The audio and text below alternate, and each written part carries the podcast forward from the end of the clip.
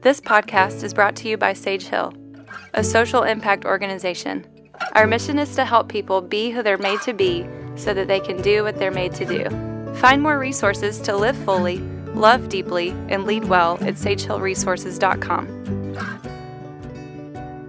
The need for touch is a language.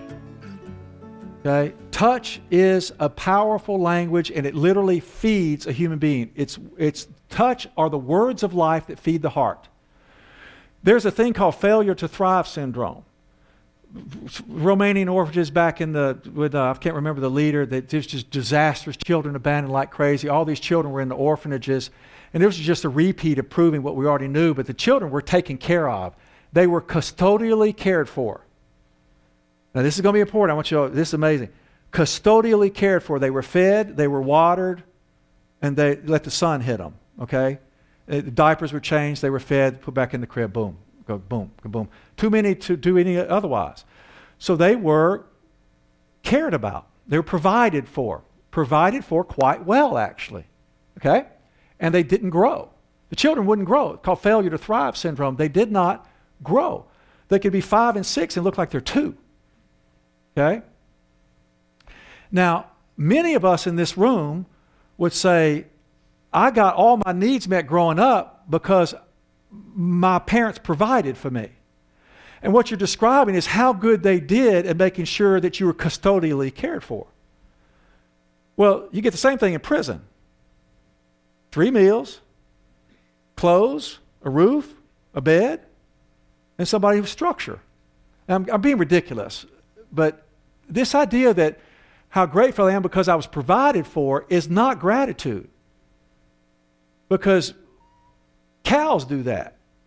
So do possums. Those possums I was talking about, they care for their young. They provide for them. But they cannot, nor do they give what we can give to each other that is God created. So the idea that if you're truly cared for, it means that your heart is touched. And what's amazing is that we're all hungry to literally be touched in proper ways. And touch has a language. And if you're not allowed to say, that's good and that's not good, then the touch won't feed you the way it's made to. Like, I'm not going to go back to Frank, but if I walk up to Frank and I say, hey, Frank, thanks for doing that. Thank you. And do his shoulder right here. Somewhere inside of him, he'd go, you're welcome, Chip. Uh, thank you. And I'm not just touching his shoulder. I'm also affirming his need for touch, the need to be cared about, the need to be secure, the need to be affirmed, the need to belong, the need to matter, the need to be appreciated, the need to be recognized, right? But if I take my hand, and I take my hand and goes, hey, Frank, thank you, and I go like this.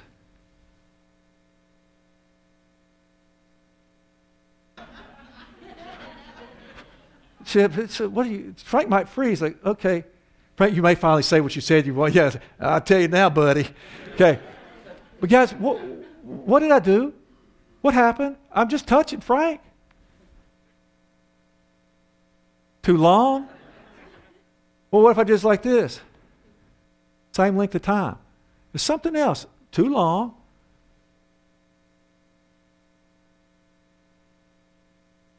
Too what? Cre- what's creepy? Too much skin on the shirt. See, I know you're right on it. See, your your name. What? Inappropriate. What? Intimate? Too intimate. You, as you mean like sexual. You know, like, ugh. Yo, yeah, I said sexual. You went, ugh. So what I'm saying is, y'all knew. And I'm telling you that when Frank was four, he did too. We're endowed with a language of recognition. It's amazing. But if you're in a scary situation and you're not allowed to use your heart to acknowledge the touch, you have to silence your heart, and your needs appear to be met, but they're not. But your need for touch is so powerful that we need to be touched. It's like, wow. And then we'll blame ourselves for getting touched.